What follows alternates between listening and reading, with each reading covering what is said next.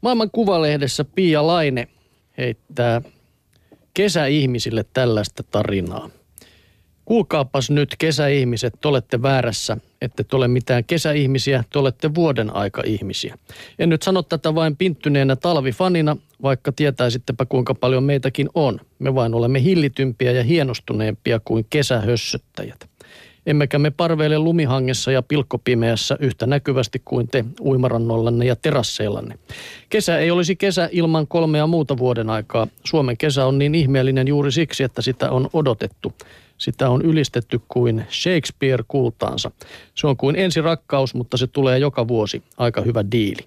Valoisien kesäöiden, uusien perunoiden ja pitkän kesäloman odotus saa talvipimeällä esiin romanttisen ruuneperin muka tuppisuustakin.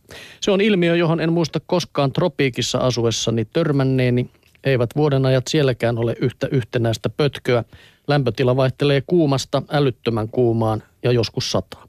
Mielenmaisemana se on tasasta kuin Pohjanmaa. Suomalaiset lämpötilan vaihtelut ovat siihen verrattuna kuin Alpit, ellei peräti Himalaja. Kun on laaksoja ja huippuja, tietää olevansa elossa. Ja ennen kaikkea huomaa vuoden. Suomesta ei löydy niin urbaania paikkaa, etteikö siellä kasvaisi paria puuta tai pensasta, josta voi seurata vuoden kulkua. Lumen ja mustan aikaa seuraa kevään käsittämättömän heleä vihreys. Keväällä ja alkukesällä maisemassa on tuhat erilaista vihreän sävyä. Suomen brändityöryhmän täytyy olla värisokea, kuinka kummassa siellä ei ole ymmärretty markkinoida alkukesän vihreyttä maailmalle Japanin kirsikankukkien kaltaisena ihmeenä. Entä sitten syksy ja ruska ja kuulaat päivät, jopa marraskuun pimeydessä on puolensa, lupa olla olematta sosiaalinen. Siinä missä kesällä koko maa yrittää laiturin nokkaan, marraskuussa jokaiselle kelpaa oma sohva ja viltti. Oikeastaan tämä pohjoisen luonto on omapäisyydessään herttaisen tasa-arvoinen – se tarjoilee jokaiselle jotakin. Ja lopulta on vuorossa se paras kaikesta, pakkanen ja kinokset. Odottelen täällä varjossa, enkä ehkä kärsi ihan hirveästi, toteaa Pia Lainen maailman kuvalehdessä. Mä voin sen verran sanoa, että itse näin suurena kesäihmisenä, niin ei tuo oikein neljän vuoden aika ihan hyvä juttu, mutta se saisi olla jonkun verran lyhyempi tuo talvia tavallaan sitten kesästä voisi vähän pidentää molemmista päistä. Joo, kyllähän se talvi on nyt varsinkin parina viime vuonna niin kuin ollut aika hallitseva on. elementti. Mä oon semmoisen äh, Jeren optimaalisen vuosikierron, mutta sitä nyt on aivan liian lyhyt aika sen läpikäymisen. Mä voin joskus sen kertaa sitten, sitten myöhemmin. Mutta Geolehdessä on mielenkiintoinen kans. Miksi meri on sininen? Kylpyammeessa vesi on väritöntä, samoin lasissa. Lätäkkökään ei näytä siniseltä, ei edes auringonpaistaessa sen pintaan. Miksi valtameri sitten näyttää siniseltä? Vastaus on oletettua mutkikkaampi. Valtameren pinta ei nimittäin toimi pelkästään sinitaivaan kuvastimena. Näin tapahtuu vain silloin, kun ulappa on peilityyni. Sen sijaan vesi näyttää sitä sinisemmältä, mitä enemmän sitä on. Syvä meri näyttää sinisemmältä kuin esimerkiksi tonava, ja tonava taas sinisemmältä kuin lätäkkö. Tämä johtuu siitä, että sininen valo etenee vedessä hyvinkin syvälle – kun taas valon punaiset aallonpituudet häviävät jo muutamassa metrissä. Sinisyyttä lisää myös se, että sininen valo siroaa pienistä molekyyleistä punaista enemmän. Kun veden määrä ja syvyys kasvavat, vesimassasta siroavan sinisen valon määrä kasvaa. Vaikuttaakseen siniseltä veden on myös oltava melko puhdasta.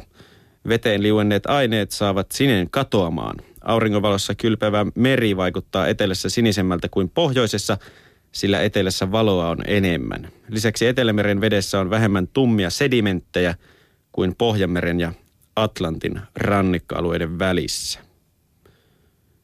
Veteliuenet aineet saavat sineen katoamaan. Kuinka paljon Vantaajokea on liuotettu? Sen verran kuralla näköistä. Mulla tuli heti tuosta mieleen, että mä olisin ensin ajatellut, että meri on vihreä. Mutta johtuuko se sitten vaan niistä levistä sitten, kun tuli mieleen vaan Landella aikoina, että aika vihreätä se oli. Ehkä se johtuu levämäärästä. Niin, ehkä sitten. No, tähän on ihan pakko ottaa vielä tiedelehdestä, kun siinä puhuttiin, että miksi vesi on sinistä, niin tällä, että miksi maito on sinistä. Nimittäin rasvaton maito sinertää tämän kysyjän mielestä, johon sitten Anu Hopia, elintarvikekehityksen tutkimusprofessori Turun yliopistosta vastaa näin. Maito ei ole oikeasti tasaista liuosta, joksi sitä helposti kuvittelee. Maito on epähomogeeninen seos – sen vesiliuoksessa on ainakin kahdenlaisia veteen liukenemattomia ainesosia, rasvapisaroita ja pallomaisia kaseiini, proteiini misellejä. Proteiinimisellejä, kyllä se näin oli. Maidon, ei menty ihan miselinukkoon nyt. Maidon väri syntyy, kun valo siroaa. Tämä on tämä sama siroaminen taas. Kuuntelin, kun sinä luit valon siroamisesta. En ole kuullut sitä Entä sanaa. tummia sedimenttejä? Joo. No tästä sitten valo siroaa näistä maidon erikokoisista partikkeleista. Rasvattomassa maidossa ei ole rasvapisaroita ja siksi valo siroaa siitä hiukan eri tavalla kuin rasvaisesta maidosta. Värisävy voi muuttua tämän vuoksi. En ole kyllä huomannut, että se tölkki on kyllä sininen, mutta sisus on kyllä ollut valkosta meillä päin. Mä en tiedä, joskus kun sitä tarpeeksi kauan säilyttää, niin se saattaa muuttua. Sittenkin joo. Mä ajattelin, että jos sitä tarpeeksi kauan tuijottaa. Siitä mä en tiedä, se taas on sitten susta kiinni. Sitten Vaan sit se säilyttäminen, se voi olla, että sitten kun se menee semmoiseksi, että joutuu vähän kopauttaa sitä tölkin pohjaa, että se ly- lyräyttää sieltä tuohon kahviin semmoisen kevyen kerroksen. Niin sitten alkaa värisävyjä Sitten löytää. alkaa löytää sedimenttejä ja siroamista.